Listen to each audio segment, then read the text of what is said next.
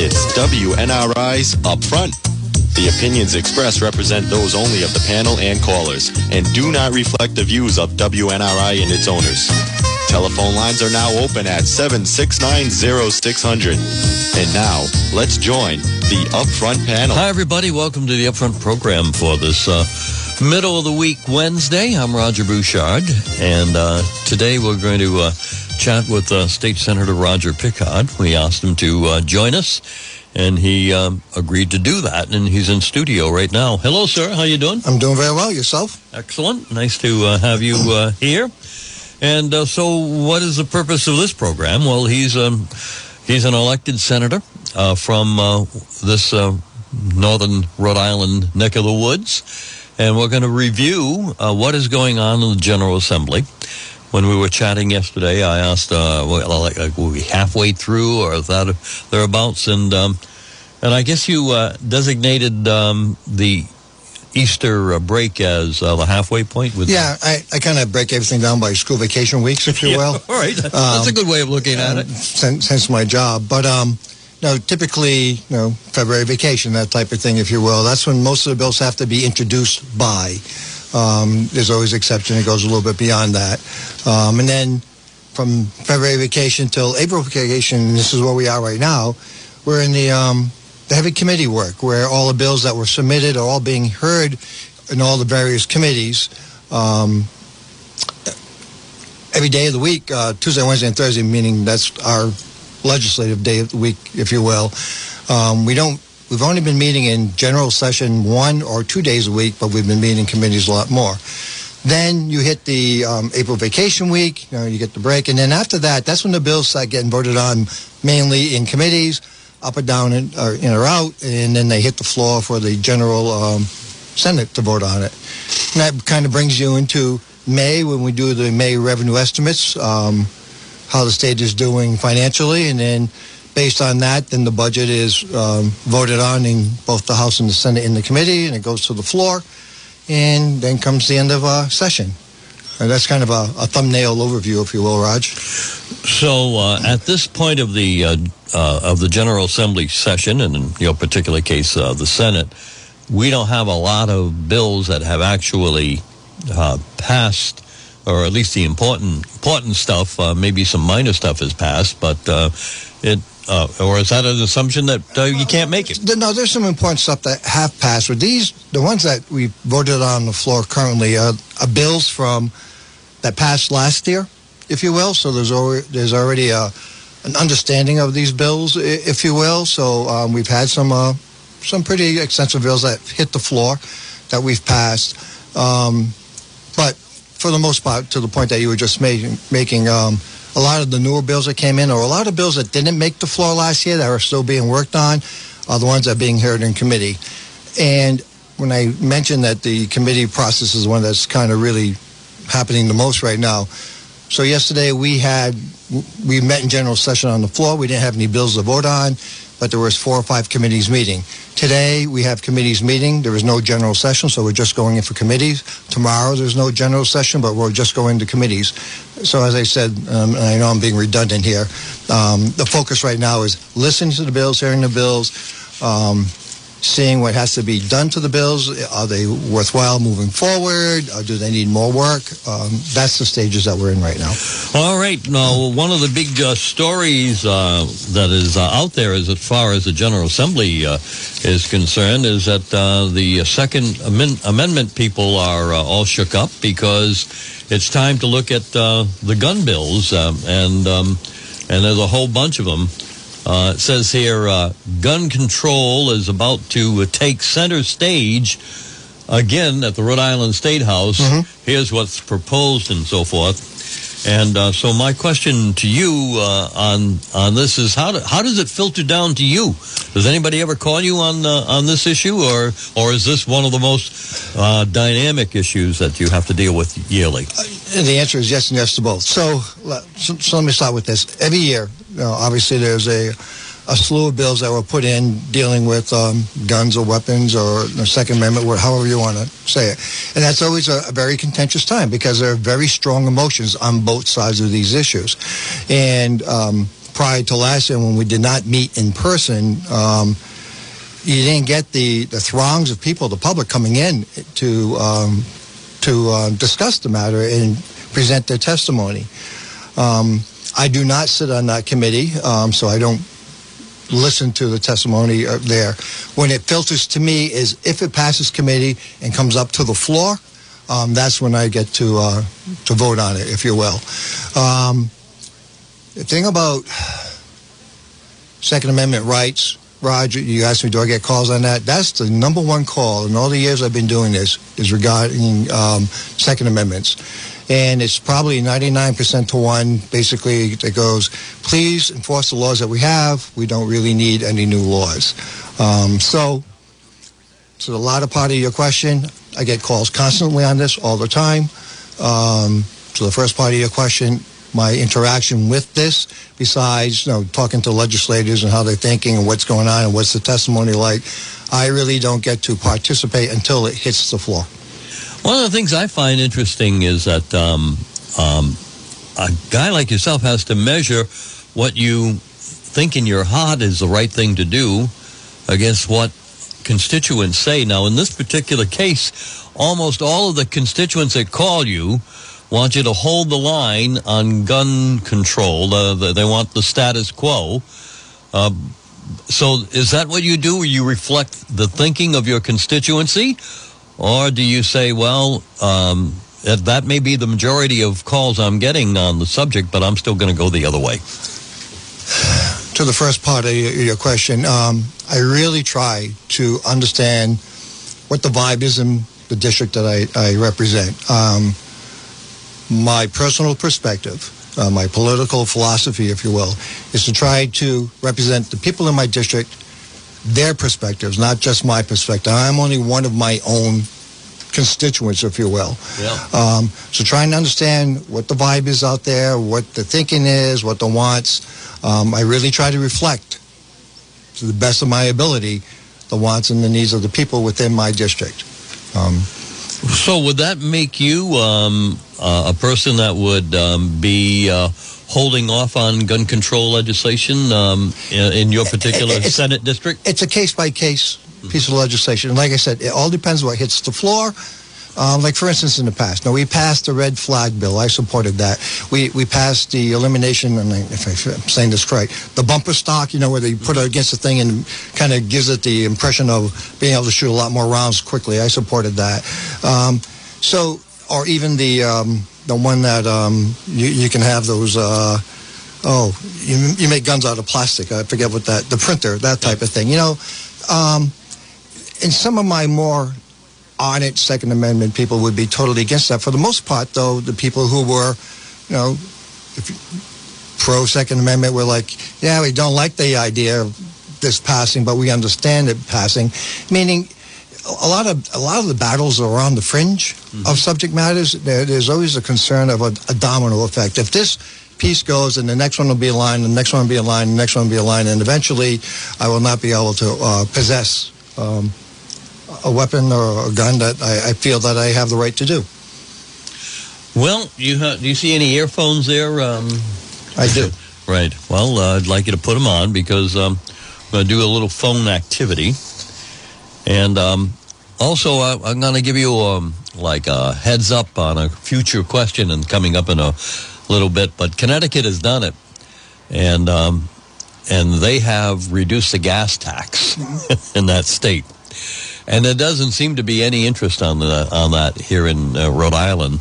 Actually, bills put in on both sides regarding yeah. that, to the best of my knowledge. Yes. Uh-huh. Well, maybe we could take the question right now before we take the call. Then, uh, uh, so, um, so how are those bills going to do? I don't know. Um, I don't know if they've been heard yet. I think they would be in conjunction with the budget that will pass because it has a big fiscal impact, as we know. Um, the argument for it is that we have all this ARPA funds that come into play that you can assist there um, to, to, to, fill the hole. Um, of course, if the money is going there, it's not going somewhere else. True. Um, I actually think uh, Representative McLaughlin from Cumberland has a bill in to do exactly what you just said. Uh, on the Senate side, it may be Senator De La Cruz, but I'm not 100% sure. Um, and then there's other variations about uh, maybe not just reducing the tax, maybe just give a, a, a gas card, if you will, out there to, to help people. Um, I'm not sure if it's getting any traction. It's definitely getting a lot of um, attention. Um, Wait, are you interested in? Uh, I'm, I'm interested to see how it would play out. Yeah, you know, um, I, I do know this, you know, from economics, that um, when you tax something, it can control the price a little bit. So if you remove the gas tax and the, the gas um, becomes cheaper, more people might buy it, and then the price goes back up again. So basic supply and demand. So the question becomes, how effective will this be over a long period of time? Is that something that will actually happen with gas? I don't know. Um, but yeah, no, that's some that's something definitely I'm watching for. all right, let's. Um, or you said watching for, but would you vote for it? It depends on, on the capacity, Raj. You know, um, would I be inclined to vote for it? The first answer is yes. Um, but that you have to put it in relation to everything else that goes around. If if we do that and there are monies to go there to cover, that means those monies aren't going somewhere Yeah. else. So you get you really got to try to take into consideration as much as possible. Let's take some calls here. Sure. And um, we uh, would like you to uh, pose a question or something to uh, Mr. Uh, Senator Picard. Hello. Good morning. Good morning. Good morning. Hi. Your your comment? Yes. Um, I'd like to know, you know, today people are being appointed to jobs, especially women or uh, di- uh, people of somewhat diversity, qualified or not. Do you know who the first woman appointed to a directorship of a department in the state of Rhode Island was and how far back she goes? Do you know? Uh, she was from northern She was from where? northern Rhode Island, Woonsocket. Really? Uh, yes, in 1957, um, they kind of tested you, especially if it was an, an important department where you needed some uh, knowledge. Her name was Lyra Lawrence O'Hara. This was in 1957. Uh, her husband was born in Rhode Island. Um, they met during World War II. In 57, she even had to take a test. And she was appointed because of her her degree was in uh, mathematics and, stati- and statistics Mhm. from the University of Western Kentucky. Nice. She served for over 25 years. She helped plan the uh, at that time the health department was across from the state house. She helped plan the Cannon Building, and there's not one accolade for her. And th- today they say, "Oh, first woman this, first woman that." She was not. And her husband was first generation born in this country, served World War II, and they had the O'Hara Ice House. In Blackstone? And no, in one socket. The O'Hara Ice House in One Woonsocket. Well, that's a new one on They were one of the first automated ice houses. Mm-hmm. All right. Well, There's not one accolade given, and guess what? She wasn't a politician. Mhm. If the rules said that, she and how do I know? I was there was an open um, there was an opening in, in her department. I was the best qualified college grad, etc. But because we were related, she said no, and uh, because she went by. She didn't do any favors. She was a straight arrow. But there's no, no recognition. Oh wow. What she what was the first. what department was she appointed to? Director of Vital Statistics. Oh wow. Well, thank you for that information, and so we recognized her this morning. Thank you. And guess what? We're going to get something, and we're going to say she's from Northern Rhode Island. Thank you. Excellent. Appreciate it. Have a good day. You Have too. a good day yourself. All right. A relative of hers, too. Hello. What do you uh, want to say to Mr. Picard this morning? Hey, good morning, Senator Piggott. Hi. How are you? Good, thank you. Um, getting back to the gasoline uh, tax. Yeah. Uh, S- Senator De La Cruz submitted a bill several months ago to suspend the uh, tax.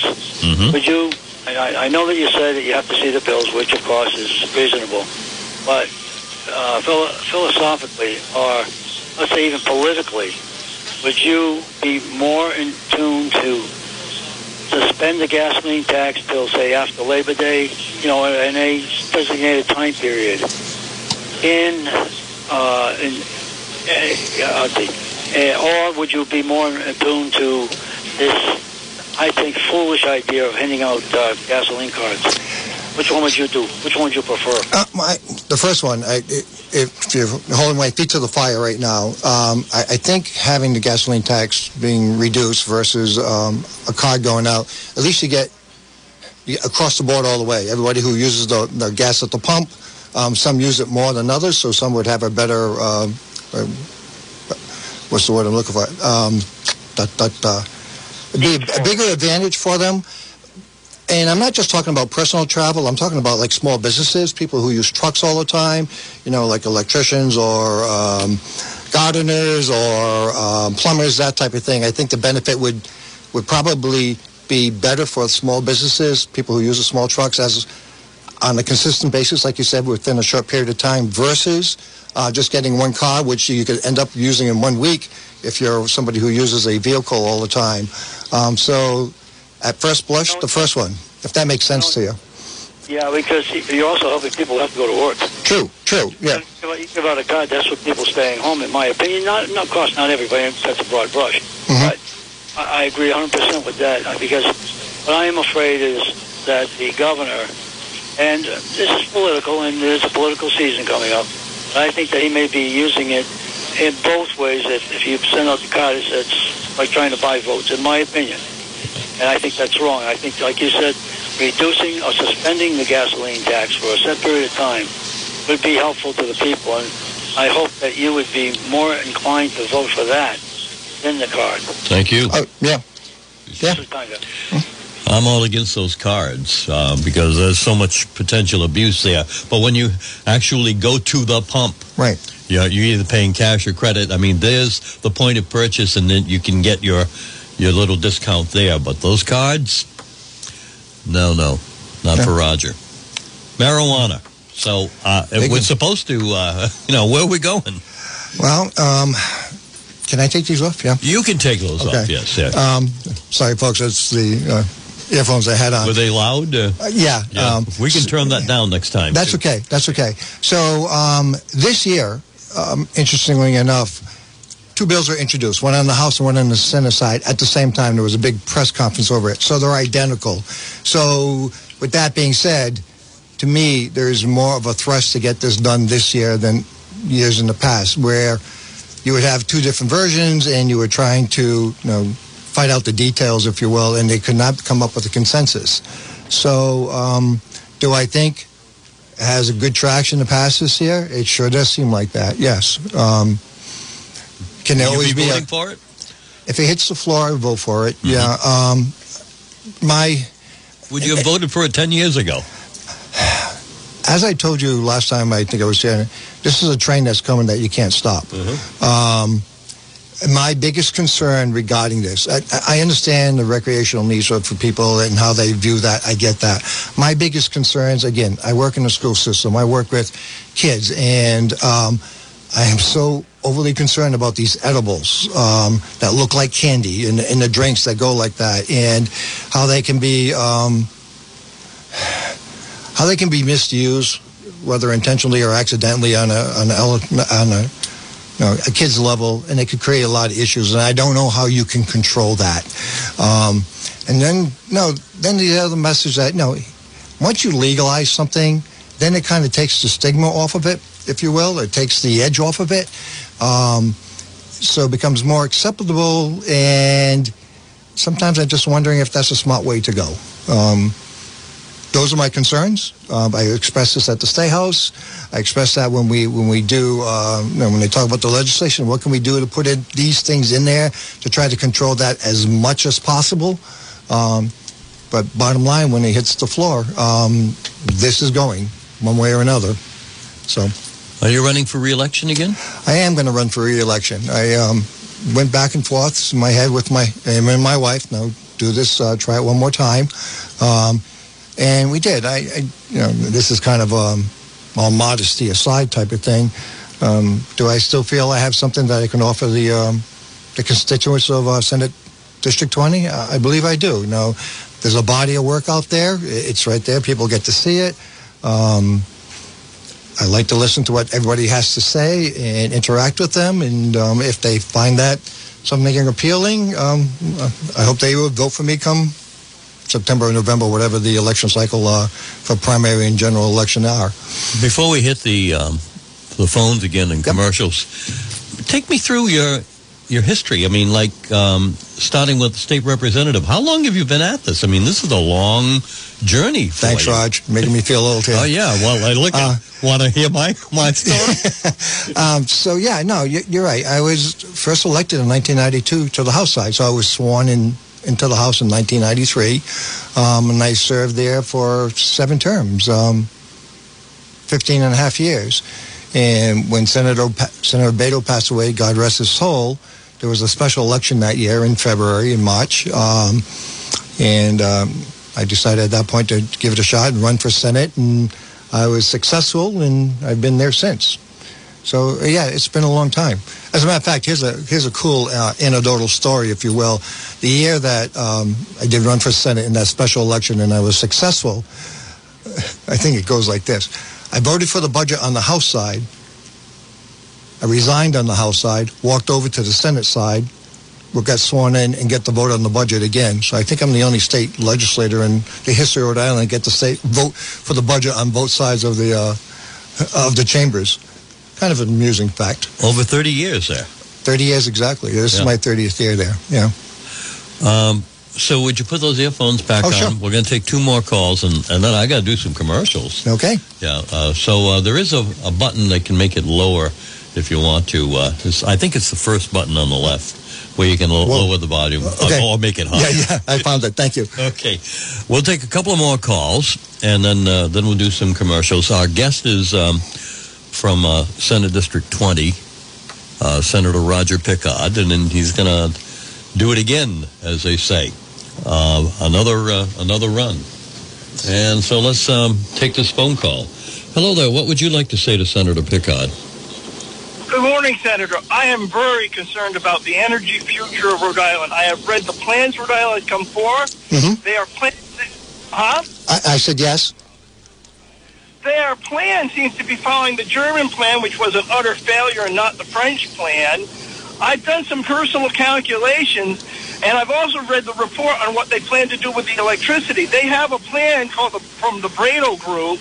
I believe I said that right, where they're planning to, to have the entire electrical grid powered by wind and solar by 2030. That's in my lifetime, and they only have a plan for four hours of battery backup, and that battery backup's only going to power about one quarter of the state.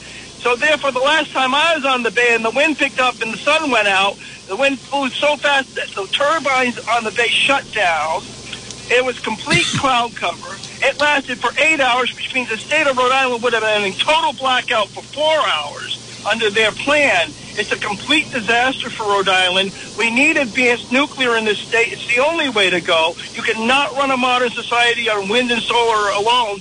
For one reason, even if you had enough wind and solar, we have no efficient way to store the energy. But when the sun isn't shining and the wind isn't blowing, it's an impractical plan. It failed in Germany. It, the plan that does work is the French plan. People say you can't do that. Well, the French are doing it, and the French. 17% of their nuclear energy comes from recycled nuclear waste, which means we could take in and recycle nuclear waste from other states and sell electric power to other states and then bury the much reduced dangerous nuclear waste in some other state at a much reduced cost because instead of lasting 300,000 years, nuclear waste from an advanced nuclear reactor is only dangerous for 300 years. We could cash in getting rid of other states' nuclear waste and providing electricity. We have a working model in France, and there's no way that I want to live through you guys finding out it's a failure. Okay, now I'm I'm done with the, done with you now, and the reason being is that I understand that Germany's uh, wind situation uh, hasn't worked. I understand France. Just been to France. Uh, they depend a, a lot on nuclear power, and they depend on nuclear waste, and so therefore. I have Senator Picard in front of me, and I'm going to ask him a question concerning energy and how he feels about it, because that's the only thing that uh, I'm I'm caring about in this particular program. Because I've heard you before on this subject. Incidentally, I agree with you on this subject that we don't do not take advantage of nuclear power the way that we should, uh, but uh. It's not Um, very popular right now. Let me ask nice the, the, Let me ask the senator how he feels about energy policy. Thank you. Okay, um, and I understand exactly what he's talking Yes. about. So, And he said it many and- times and- here. And I am, I have my concerns, Roger, from the revolt against fossil fuel um, versus an evolution to green energy. Um, much like you, growing up in the '60s and '70s, you know there was a there was a back then there was you know air pollution, water pollution, that type of thing. Now it's kind of um, converged into um, climate um, change. I, I get that. I, I really do. Um, to what the gentleman's point was, do I think that we have enough green energy right now to totally switch over by 2030 or 2050? I don't. You know, I, I have concerns about the production of green energy. I, I don't know. I don't know right now if there's enough. I know there's a lot of money money's going to there to invest it. Does the technology exist? I don't think so at this point, and I don't know if it's going to come fast enough to do it within the time frame like that gentleman said. Number two, the transition, transmission of power. We have all these these lines here now, but if we're going to start using a lot more electricity in your homes for electric heat and for your cars, that type thing, I don't know if the infrastructure right now can handle all that. And depending who you speak to, it, you, you'll find out on both sides of the issue. These are just my concerns, and this is the perspective I'm coming from. So I agree with that gentleman that going towards this you know, 2030, 2050 type of thing is problematic. And when I've spoken to people down at the General Assembly when we passed this bill last year, if you will, um, that said, no, you will hit these, these benchmarks, and if you don't, they'll be able to sue the state, which, by the way, I ended up voting against that because of that, that um, Provision. that provision um, because I didn't think we could realistically change it. I don't mind going in that direction. I think it's a smart move, but I don't know if we could do it in the, the time frame that we're talking about. Um, and I know I'm kind of ranting and raving. So I do have my concerns. And when I spoke to people, that's what I was talking about. They said, well, we're going to have to tweak this legislation going forward. And I said, okay, how are you going to tweak it? You know, if you're going to ask everybody in my district to go from their oil heat or their gas heat to electrical heat, and you want to put in these mini split pumps or whatever they're, they're called, that type of thing, how are you going to help them with the cost? If you're going to have them switch over from their cars to electric cars, how are you going to help them do that? You know, within this time, this time frame, when, when you collapse this time frame, it adds a lot of pressure. But that being said, when the gentleman spoke about nuclear power, growing up in the time when nuclear power was supposed to be the clean energy going forward, you know, and everybody was on on top of it. And then, you know, Three Mile Island happened and Chernobyl happened, and all of a sudden everybody got afraid of it. Um, it still sounds like a viable source. Um, I don't know much about it. I know we've closed, I think, two plants in New England that were uh, nuclear powered, and then another 13 that were fuel powered. Um, so, do I have my concerns? Yes. Do I think we should be going this direction? Yes. At the t- at the rate of speed that we're trying to do it, I don't think we can uh, achieve that. I could be wrong, but I'm listening. Just uh, two weeks ago, I was in Germany, and uh, you know, when we were out in the countryside, you could see all the windmills, you know, uh, Yep. the green energy and so forth. And as the uh, tour guide said, on a windy day, this is great for Germany. But the, the day that we were there, it was um, uh, overcast, and uh, there was no wind. He said, uh, "Green energy uh, doesn't work."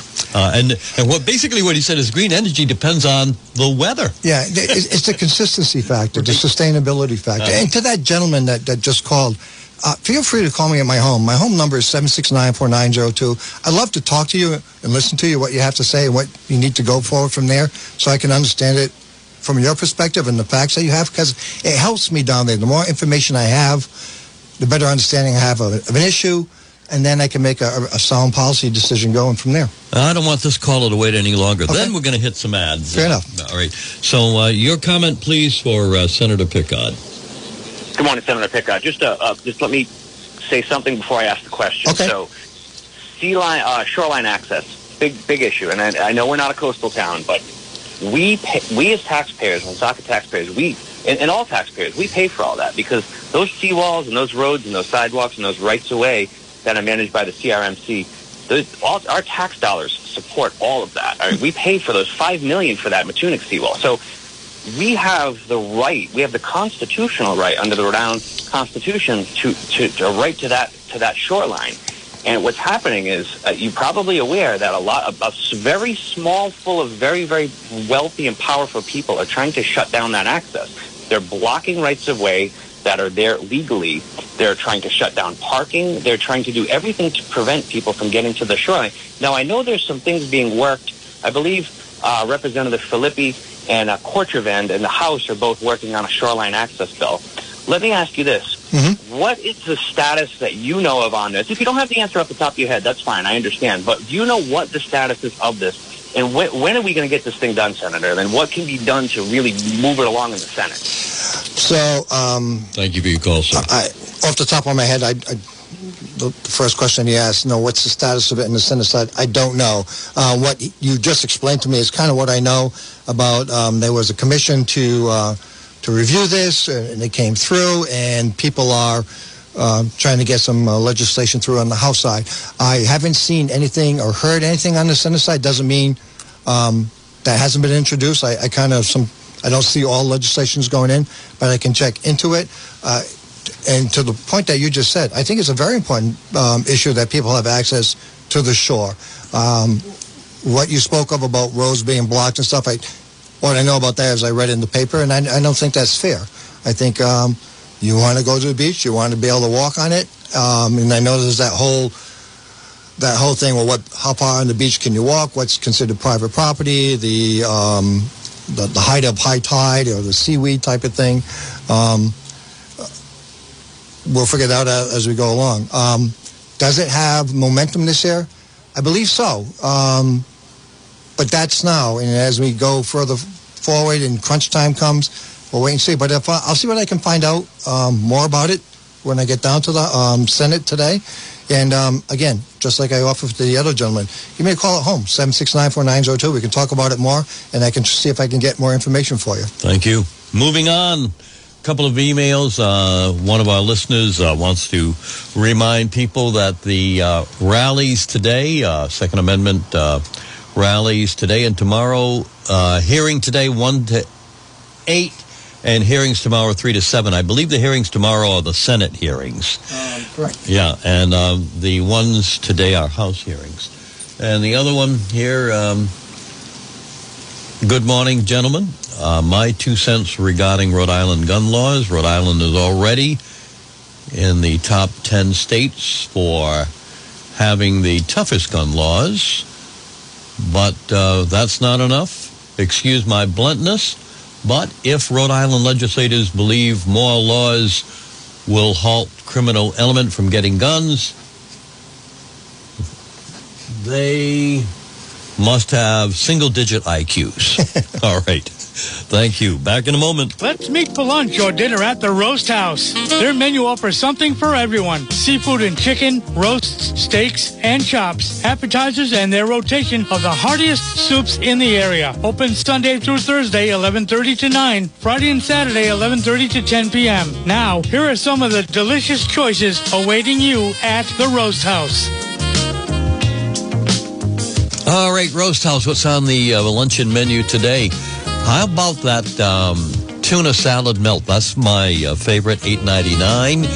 Your uh, your choice of uh, bread buttered and grilled and stuffed with tuna, and they use that uh, white albacore uh, albacore tuna that I love so much. And um, and then American cheese, I change it over to provolone. And uh, then I ask for a little side of mayonnaise. It's probably not a good idea to put more mayonnaise on a tuna salad melt, but um, I do it. Uh, and uh, you get a side, and I get coleslaw. Eight ninety nine, part of the luncheon at um, Roast House here in um, Blackstone, Massachusetts. And uh, also one of our sponsors is uh, Champs Liquors in Woonsocket. Champs Liquors for Keyway. 481 Clinton Street, Woonsocket, still featuring Flip Flop Wines. A California winery that has crafted a variety of wines that are fun, fruit flavored, with amazing taste. Listen to what we have. Two bottles of Flip Flop wine for $10, including Cabernet Sauvignon, Merlot, Pink Moscato, regular Moscato, Chardonnay, and Pinot Grigio. Again, two bottles for $10, mix and match. And our newest wine edition comes from from Italy. Check out the Stella Rosa collection. It's a semi-sweet wine offered in a variety of tastes, including peach, blackberry, blueberry, watermelon, and green apple, to mention a few, and affordably priced at $11.99 or $12.99. Goes well with a wide range of appetizers, entrees, and desserts. And yes, we continue the best price in town on Bud or Bud Light, 30 pack, 26.47 plus tax. We're open daily, 8 a.m. to 9 p.m. For a great selection of beer and wine and spirits, you can count on Champs Liquors, 481 Clinton Street.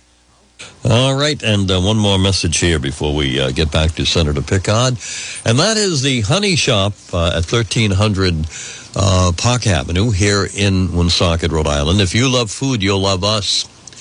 And um, if you follow the keto um, diet, we have keto um, things available. Now, what do, what do we mean by keto things? Well, like for instance, uh, you want to have uh, a pancake uh, and you want some uh, syrup on it. Well, we have the keto syrup and we have the the pancake mix that uh, that when it all is said and done lowers your carbohydrate intake, and you know that carbohydrates are the key to weight gain. Did you know that, Senator Picard? Carbohydrates are the key Well, to weight uh, gain. yeah. Yes, he knows it. I feel it. Yes. he knows it big time. Anyway, over at the uh, Honey Shop, we have our sourdough bread and pizza. Um, I guess you could call it workshop this Saturday at four o'clock, where you learn how to make sourdough, and uh, you can take uh, some of what you make uh, home. That'll be this coming Saturday. Call us if you'd like to make a reservation. This coming Sunday, we have the Ocean Wave Resin class. Simply put, um, artistic creations made with resin materials. And uh, this, of course, uh, this Sunday at 4 p.m. has an ocean theme to it. Um, and then there's um, making um, making beer. India Pale Ale Beer. You can make your own at home, but you got to learn how to do it right. Uh, and uh, there's a seminar coming up on that on Saturday, April 9th from 11 a.m. to 1 p.m. Brew at home. It's fun, but you got to know what to do and uh, what materials to buy and so forth. And we'll teach you how to do it. And of course, you can just go to uh, the honey shop for all the things that um, you enjoy uh, uh, getting, including uh, our uh, our local honey and also uh, some of the products that we make right here in Woonsocket. For information, 766-1488. And classes are conducted at the 1300 Park Avenue location. You're listening to WNRI's Upfront, a radio internet talk show. Now, let's get back to the panel. All right, we're back to the panel. Uh, State Senator Roger Picard is here by invitation, and um, and you were um, noting uh, just uh, one more thing on the gun gun thing.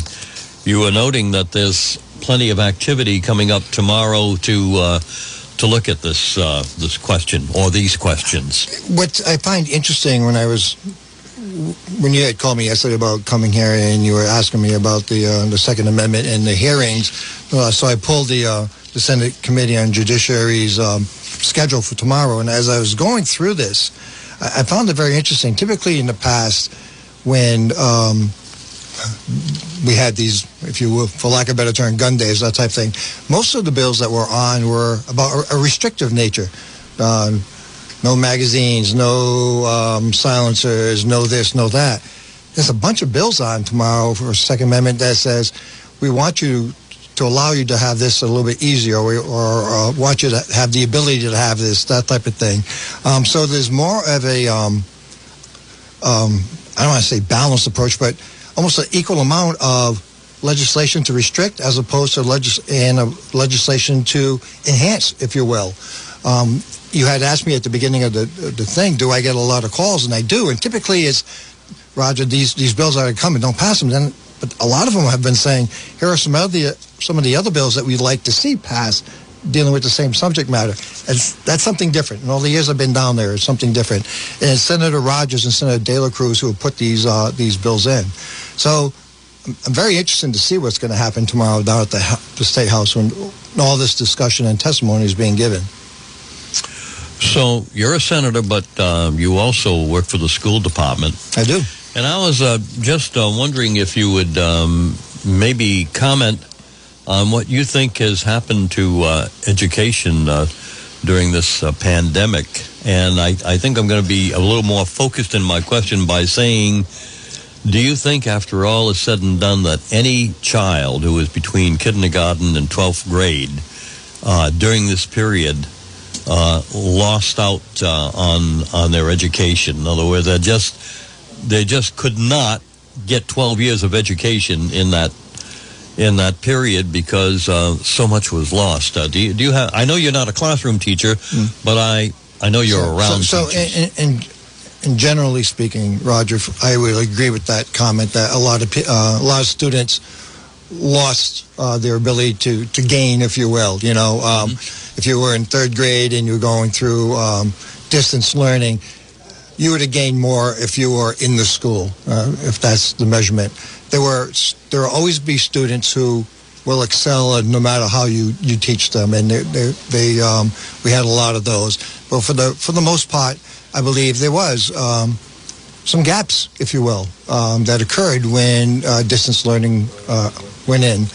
Um, and we- and the school department is working really hard to deal with that right now with the variety of programs that they had. I know you have um, um, Chairman Bourget here, and I know you have the superintendent here as well, and they talk about that all the time. Um, but yeah, and I do believe there's gaps. And, and from my perspective, as an attendance officer, um, when kids aren't coming to school, we try to figure out you know, why they're coming to school, and then I can try to deal with those barriers so they can come to school. One of the big problems I always have with students who start missing school becomes secular, meaning they miss school, they have gaps in their education, then they fall behind.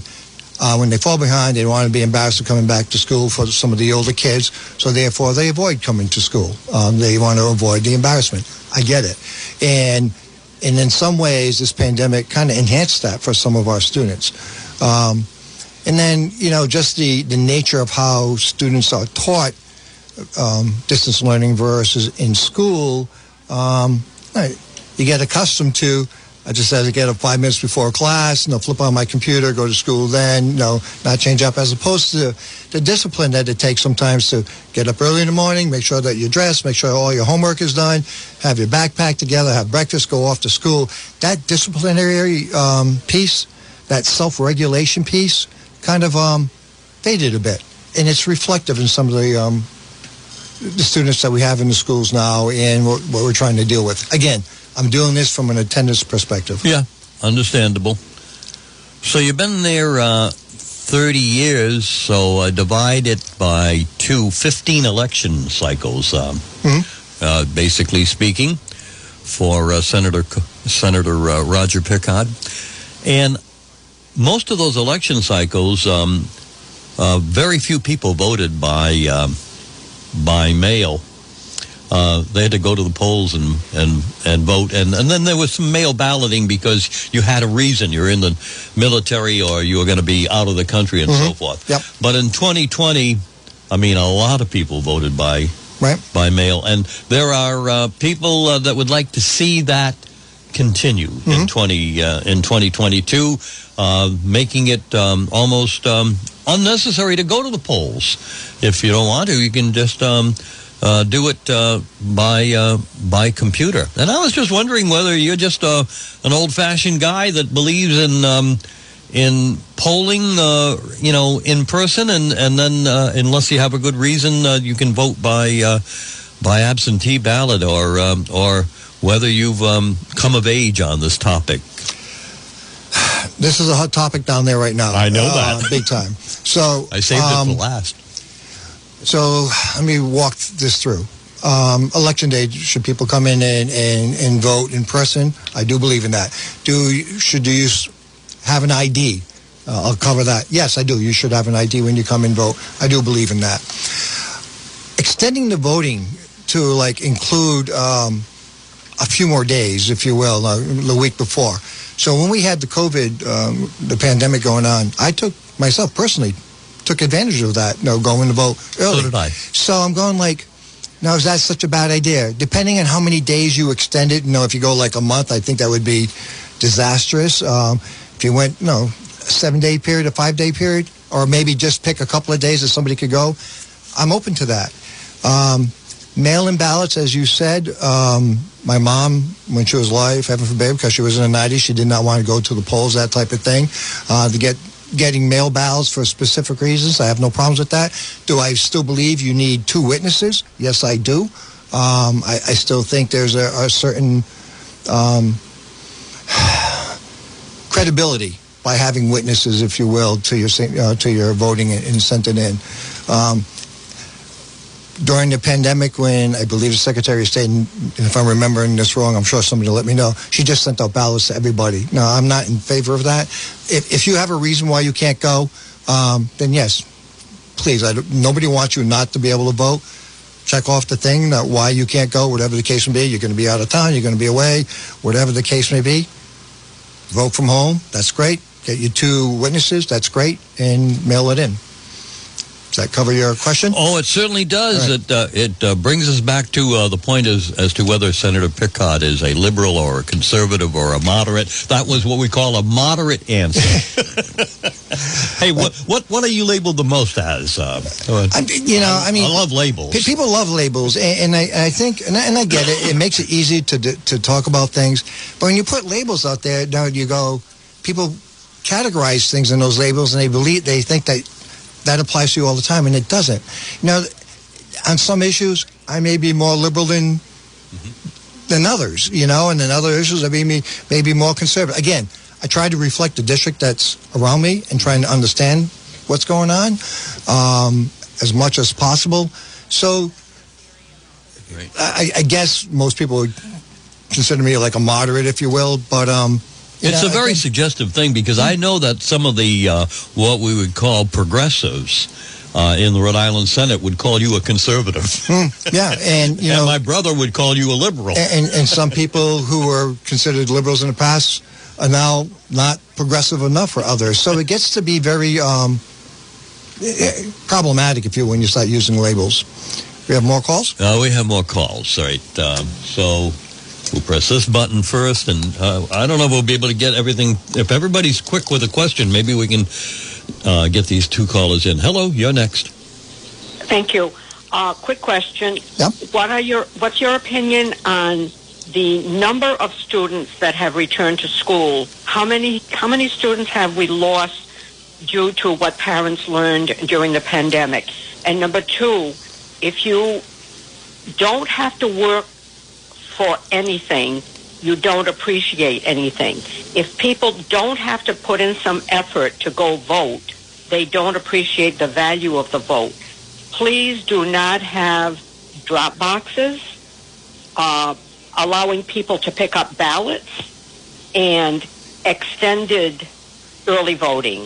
Thank you. Thank you. Okay, so the second part we kind of talked about. Yep. Mm-hmm. The, the first part, um, do we lose children? Um, and I'm going to talk globally, not just the city of Woonsocket here. Yeah, um, what I've read nationwide, you know, when the pandemic hit, people, students just dropped off off the rolls, mm-hmm. and that can be for a variety of reasons. Roger, you know, it, did not, we lose them to homeschooling? You can lose them to homeschooling. Or did we lose them to just period? Or, or they can move to another um, state, or they can move out of the country, and you don't really know sometimes. So they, they just they just kind of go off the rolls. And it's a little disconcerting that you don't know where they are, but when you have a transient population and when the pandemic hit, you had a lot of people working from home or, or moving to other places that they can work further away, which pulled their kids out of the school. So yeah, um, to that, that, that caller's first part of her question, um, yeah, did we lose some students? I believe so. Do I know a number? I do not. Um, and part of it is because of the pandemic, and part of it is because we just naturally have a transit population here in Woonsocket to tie it locally. Your question, please. Hey, Roger, how you doing? First of all, say I'm getting up earlier listening to your show, and I just want to give a little kudos. You got a perfect, beautiful radio voice. I'm an opera singer. You do great, and Jeff does great. Uh, you really are. Uh, I work the polls in Smithfield. Uh, you got to have a paper trail. You got to stop these drop boxes uh, the left, what they do is they get carried away. Oh, let's more expend the time, expend that. This thing they're arguing about now, the the the, the left, the far left, uh, voter ID. It, there's vote. You can do voting. They don't mind that, but you got to have an ID. I mean, that's only common sense. These, uh, uh, I call him my, my Sleepy Joe. He doesn't want to they don't want to um, uh, have uh, uh, uh, IDs. They want to get all the vote they can from the immigrants. It's really cheating. Like my grade 45 says, uh, it's more opportunity for them to cheat. Uh, and that's what the President Trump was saying. Uh, you got to. I don't mind giving the, like he says, overseas you get a ballot. I don't mind if you if you go on the computer, there's no paper trail. You got to have a drop box or a not a, not a, a drop box for that. When you put your vote in the DS200 machine, the papers go down. Uh, in the town of Smithfield, the cops right there. Uh, we uh, Larry counts all the uh, ballots. Uh, he reads that uh, she, uh, that little uh, I call it the uh, uh, uh, stop and shop receipt. It goes on and on and on and on and on. It's a paper trail there. All the ballots, uh, the two USB ports on each side, one to the election office. But, but you got to have, you got to. Human nature is such that you've got to have backup things like that. All right, let's get uh, the senator to God find bless. Have a good day, All Roger. right, thank you. Yeah, yeah, to the Right. point that he was saying, and I'm assuming he was talking about your voice being operatic, not mine. Um, No, your voice, yeah, of course. Um, no, I agree with him. No, the accountability that comes into play, Mu- much like when I answered the question earlier, as Phil, you know, having having signatures, having an ID, I think that's important. Hey, we're uh, almost at the uh, back end of the program here. So, uh, yeah, you're running for uh, reelection again. And so, um, what's going to come out of the, this session? Is it is marijuana going to be the big issue, or is voting going to be the big issue? or Is the budget going to be the big issue? To me, what? it's always the budget. And um, Roger, of all the years I've been down there, you know, having a six hundred million dollar surplus in, in state budget, not the ARPA monies that are coming in, I've never seen that before, ever. Um, so I'm going like, okay, there's a potential of doing a lot of good things, but at the same time, you know, there's a sustainability of understanding that this money is not going to be there next year or the year after. So, you know, do you start a new program? Do you not start a new program? Could you fund a new program going forward? Do you start backfilling some of the um, some of the other um, programs that we've had in the past that you know need need to be upgraded? That type of thing. So I think the budget in and of itself will be the biggest one, Roger. I'm sure you know marijuana because these are hot topic buttons, uh, hot button topics, uh, will be there. Probably those are probably the biggest two. You'll have some climate control bills, probably. Don't know if all the voting bills will come out or not as they're, they're talking about. I'll wait and see on that one. Um, but that's kind of what I know. Have you back in a few weeks when things uh, become more focused. Thank you. I'd be happy to. Good day. Bye bye, This has everybody. been WNRI's Upfront, presented weekday mornings at 8 a.m. Upfront is a regular public affairs presentation of News Talk 1380, WNRI Woonsocket.